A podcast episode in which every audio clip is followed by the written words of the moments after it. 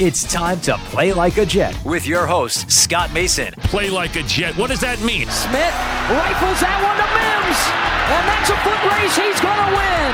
Touchdown Baylor. Denzel Mims with another monster score of 70 yards. Five straight games, Anthony, where he's got a touchdown catch of over 20. That's deflected and picked up Mosley. He'll take it in. It's pick six and a touchdown. Bell into the middle of that line, and it's a touchdown. Big return for Crowder. 85 yards. Darnold escapes, trying to buy himself some time. Fires end zone. It's caught. Incredible play by Darnold. Hill hit immediately when he got the handoff. You know And that's. the Q-inator. Oh my gosh. Listen, thank you. From the TOJ Digital Studio, this is Play Like a Jet. My name is Scott Mason. You can follow me on Twitter at Play Like a Jet One, and we're going to recap day number ten of New York Jets training camp with the owner, the operator, the lead reporter, the whole shebang over at JetsInsider.com, and of course, above all that, a very big deal, Mr. Chris Nimbley. Chris, today at Florham Park, not quite as hot and humid. You must have been happy. I was very happy with the weather, uh, and that's pretty that's pretty much where it stops. Um, because man, I did not have high expectations going into today when they said it was going to be a scrimmage.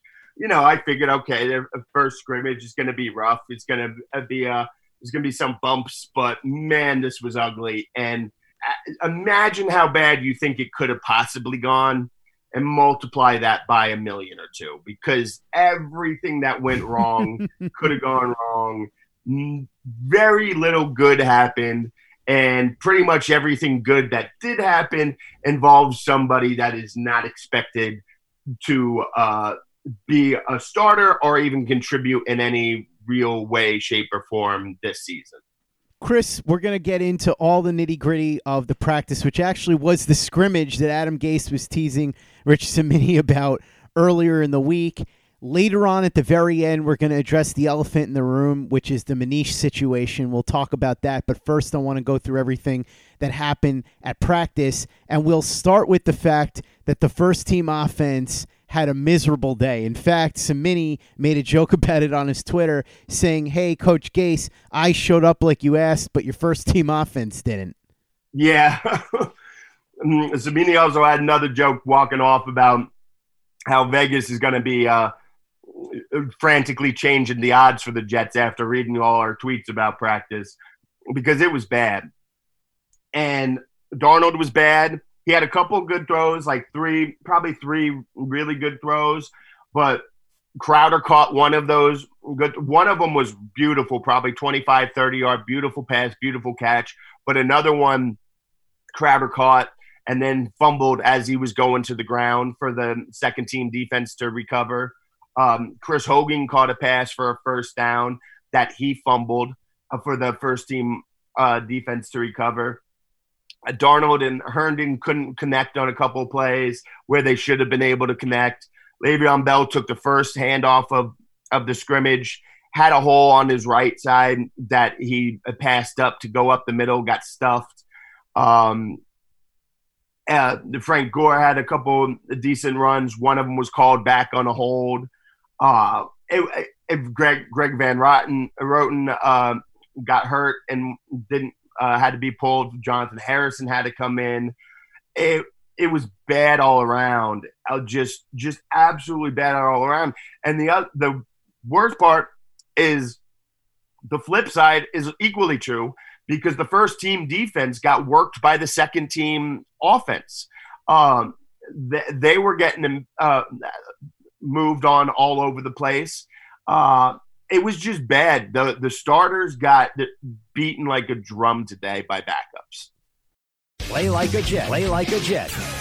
Let's talk about one of the starters who didn't see a whole lot of action, and there were some questions as to why. Questions that Le'Veon Bell decided to elaborate on on Twitter. Le'Veon Bell barely played today. It was mostly Frank Gore, and then later on, La'Mical Perine, and we'll get to La'Mical Perine when we talk about the second team offense a little bit more. But Le'Veon Bell was said by Adam Gase after practice to have been limited because of a hamstring issue And then Le'Veon Bell decided to respond on Twitter to that by saying, Ain't nothing wrong with my hamstrings. Then said, It's tough to stay loose when you do a bunch of standing around and I'm used to going.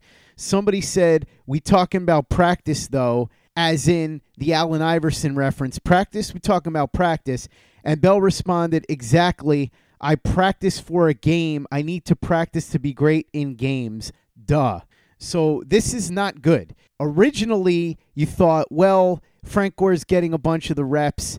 Gase is saying there's an injury there with Bell. You don't want there to be a bad hamstring issue, but at least it makes sense. If Le'Veon Bell is out here telling you that there's nothing wrong with his hamstrings, implying that the coach is lying about the fact that he had an injury, and that with all of this in mind, the coach used that as cover to give all these carries to Gore, that is really messy and it makes you really nervous about what could happen this season, especially considering that the relationship between Gase and Bell was not exactly the best to begin with. So you look at all this, Chris, and it just makes you scratch your head because the last thing the Jets needed with all these injuries and all these problems, and with the terrible day that the first team offense had to begin with, was more of this type of stuff, and yet here it is staring them right in the face.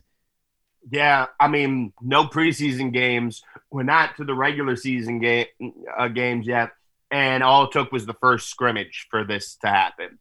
And as bad as everything went during the scrimmage, I drive home, and I, you know, again, I saw Le'Veon got the first three reps. Then um, Gore came in for the next drive. Le'Veon came in. I didn't think anything of it that he didn't get uh, a lot of reps throughout the rest of practice.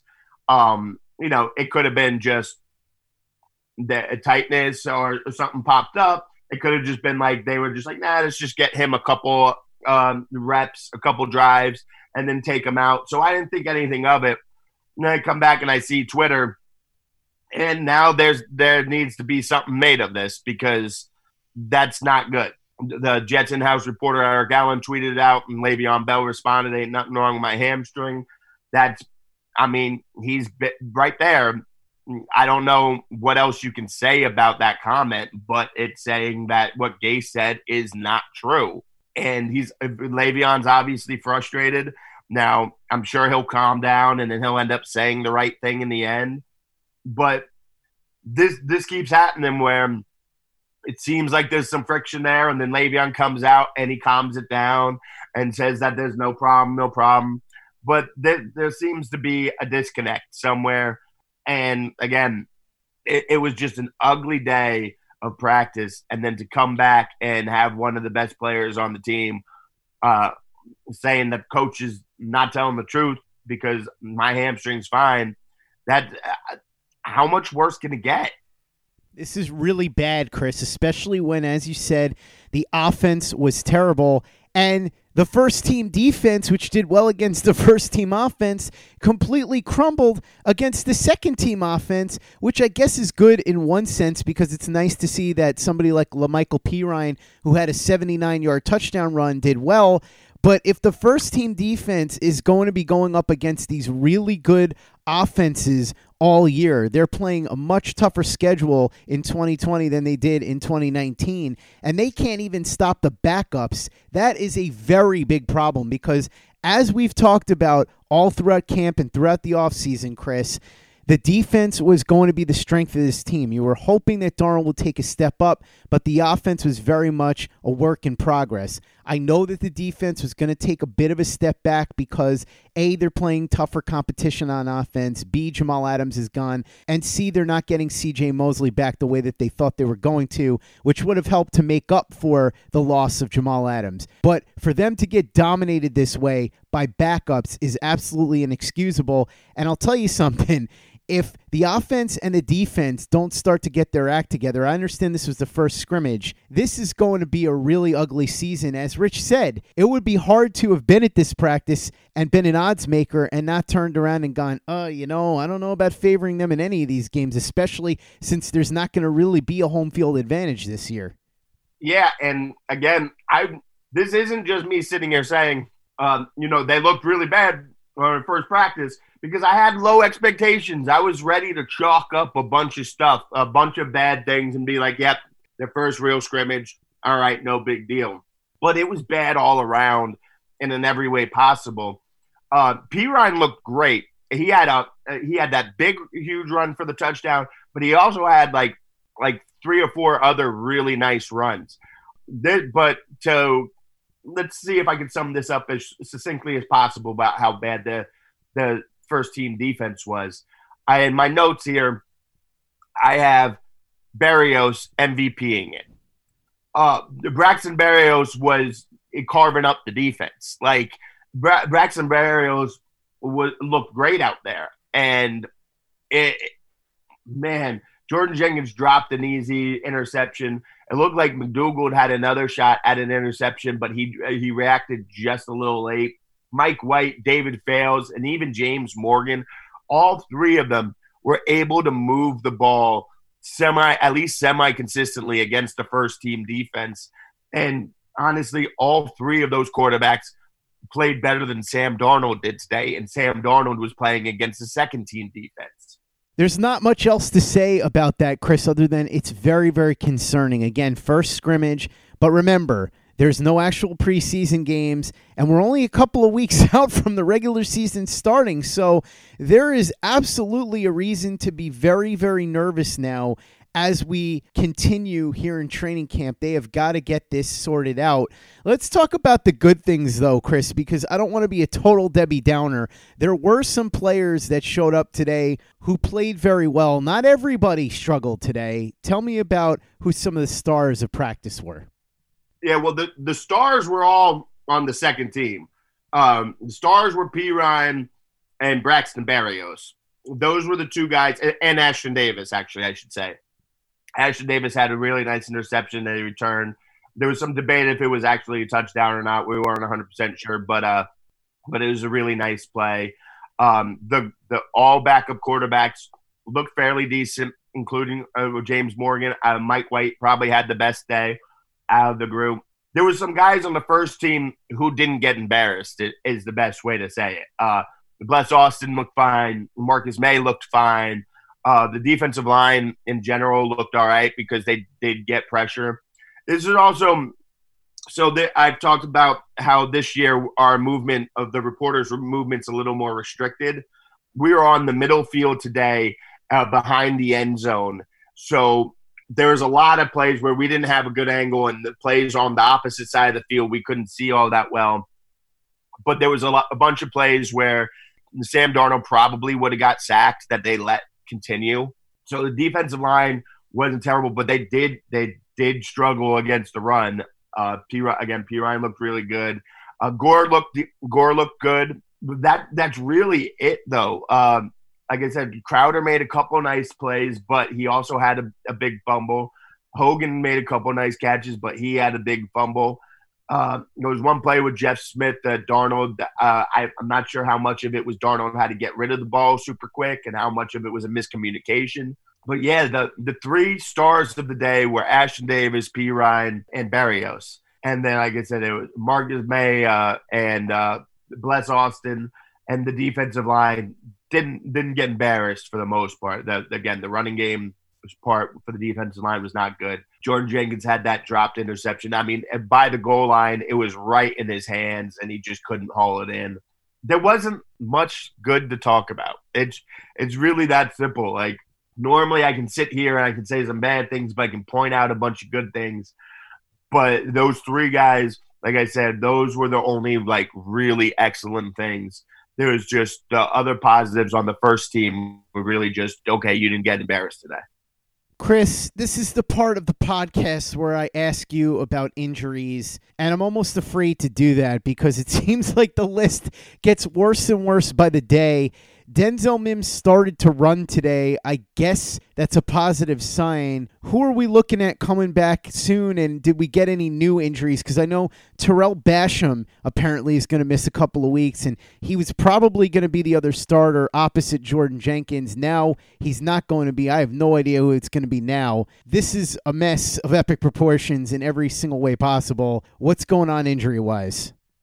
Yeah, it's not getting better it is it is progress for Mims because this is the first time we spotted him outside, so that does mean he's getting closer. They're not sure what's going on with Cager's knee. He's getting an MRI. That does not sound good. Um, Basham, a few weeks from returning, does not sound good. And again, I, I said he's he had a really strong camp, and I say that and goes and gets hurt the next day. Uh, Greg, Greg Van Roten, Roten uh, has an oblique issue that he got uh, hurt today, and then is Le'Veon Bell's tam- hamstring tight or not? I'm going to go with Le'Veon Bell and say that that wasn't the case. But yeah, on top of everything else about today and how bad it was, these injury issues aren't really clearing up, and there's more coming in. It, it there's just there's just nothing good good to talk about today. Just nothing, nothing. By the way, Chris, just to put a bow on how bad all of this was, this is courtesy of Connor Hughes. He tweeted Starting Jets offense working against backups had six possessions, scored zero points, turned it over three times, an INT and two fumbles, punted three times, picked up five total first downs. Starting D was not any better. Final score backups 27, starters nothing. So, as I'm sure most people could imagine, there were some things that Adam Gase had to get off his chest in the post practice presser. Not that he was going to go on a rant or anything, but that he had to address clearly.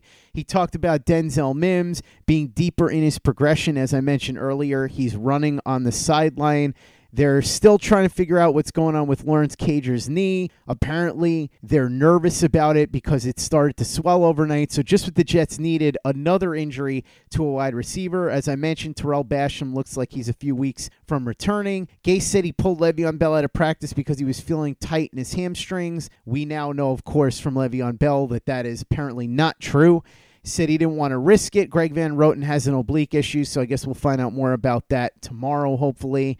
Gase said he saw some things that, quote, need to get fixed. You don't say. And then he said this was a good step for us. Not really sure how it was a good step, but okay. Then he said when things go wrong, those two find each other. Gase on the Darnold Herndon connection, although, as you heard from Chris, there was a play where Darnold had a perfect opportunity to hit Herndon for a touchdown and wasn't able to. So, another bizarre comment from Gase based on what actually happened in practice today.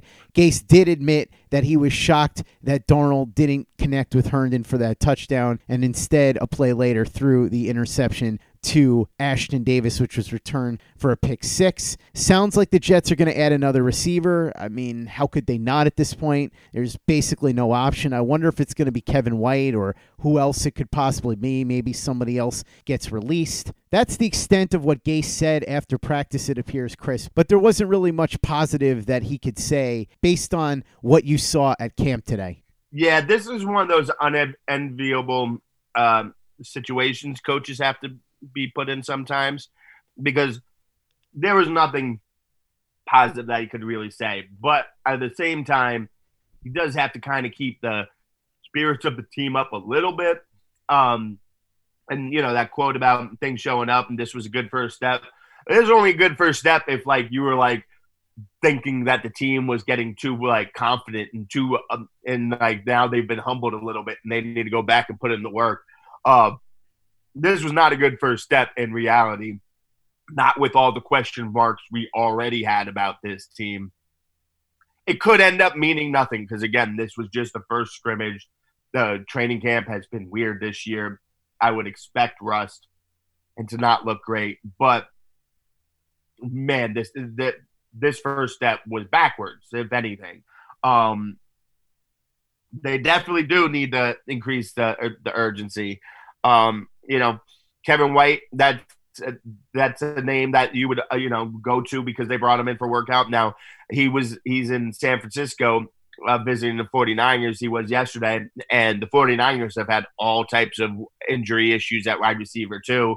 So if I'm Kevin White and uh, the Jets try to come at them, if the 49ers are going to make an offer, I'd rather go to San Francisco. So maybe they can't even get Kevin White. Um, maybe they can. Who knows?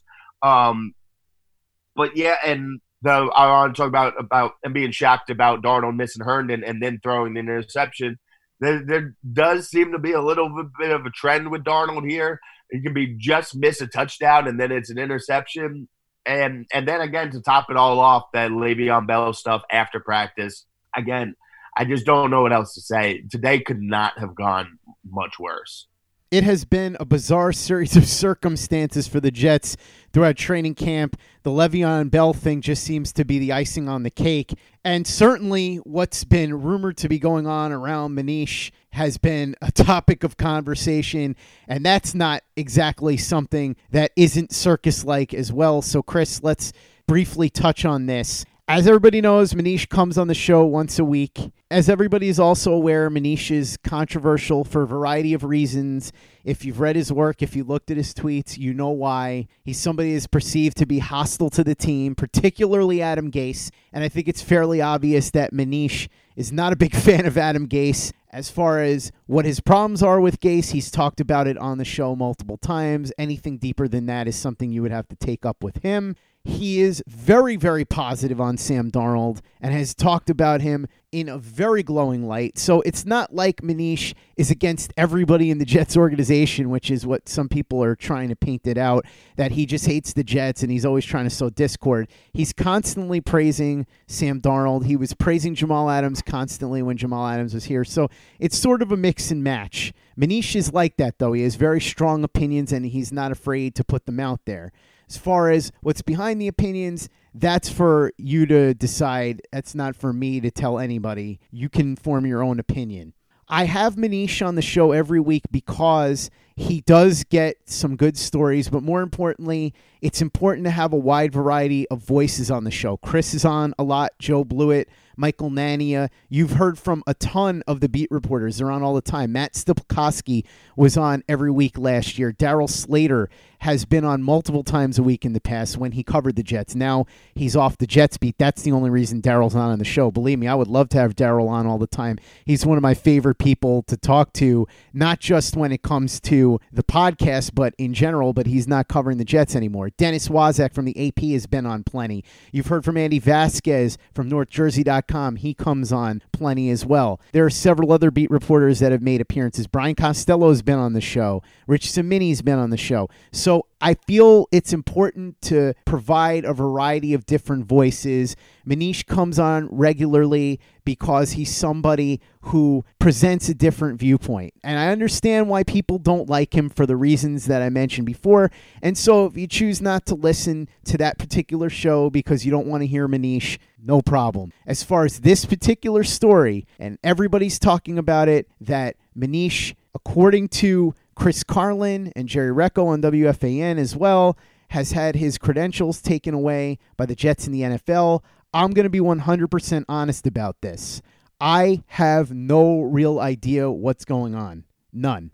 The only thing I can tell you is I texted Manish to ask about it, and he said he's covering the Jets. That's all he would tell me. He's supposed to come on the show on Saturday before we record. I'll ask him if he wants to address this. I'm going to guess that he's going to decline, which is what happened the other time that a controversy erupted.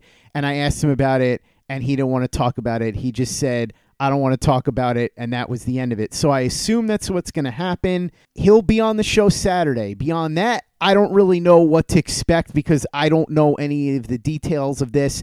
We'll probably find out more, at which point we'll see what ends up happening. But for now, all I can tell you is that I legitimately don't really know anything about this other than what you've seen on Twitter or heard in other places.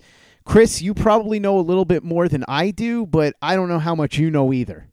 Yeah, I mean, yesterday I didn't know anything at all. I didn't even know that this was a thing, and I still don't really know much of anything. I'm I'm sorry to disappoint fans, but I, I cover the Jets. I don't cover the Jets beat. Uh, if you want to go to like awful announcing or the big lead or any of these uh, places that cover media, uh, go for it. But I've said this before. It's a weird dynamic with all us other beat writers because we're kind of we're we're actually each other's competition, but we're kind. Of, I look at us like we're coworkers if something happened with me and my credential, I wouldn't want Manisha or anybody else trying to dig in to find out the information and talk about it. So I'm not going to sit here and I'm not I'm not going to say what I, you know anything I know, which is really nothing to, uh, at this point, to be honest. But I'm also not going to be looking into it. It's not my job to find out what happened with another reporter, and just out of co-worker basic decency and respect, I'm not going to sit here and really try to dig into this. This is not. This isn't my business. Um, I know fans want to know. I understand why fans want to know, but it, this isn't my job. This isn't my uh, place to inject myself. And even if it was at this point, I I really don't have much to give you beyond some speculation. Um, and, and I, I get you want the answers, but it's it's just not my place. And uh, and again, if if this was me involved in the situation, I would hope that the other reporters would act the same way. So I'm going to continue to act this way. Yeah, it's not my place either. And like I said, I don't even know anything anyway, but I will ask Manish before he comes on Saturday if he wants to address this. If he does, then he'll address it. If he doesn't, then he won't. And as far as future appearances after Saturday, like I said, we'll see what happens.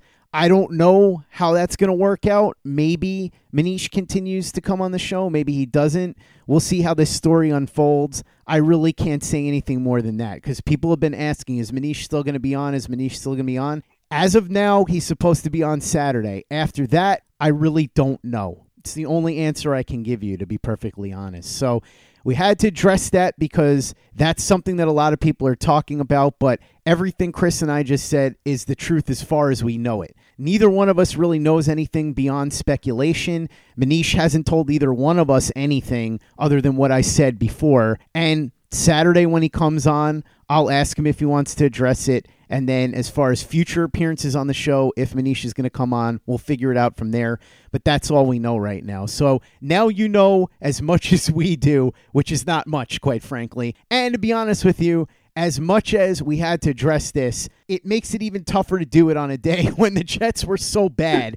so hopefully the Jets will start to turn things around because Manish or no Manish, it doesn't really matter in the grand scheme of things. What matters is that this team has got to play better in practice if they're going to be at least watchable during the regular season. So let's hope that that begins at practice tomorrow. And Chris, you will be there as our eyes and ears, as always. Chris Nimbley, the owner, operator, lead reporter, whole shebang at jetsinsider.com. Thanks so much for coming on. As always, really appreciate it. For anybody that's looking for your three takeaways and wants to be really depressed today, I'm sure they can read all about it at jetsinsider.com.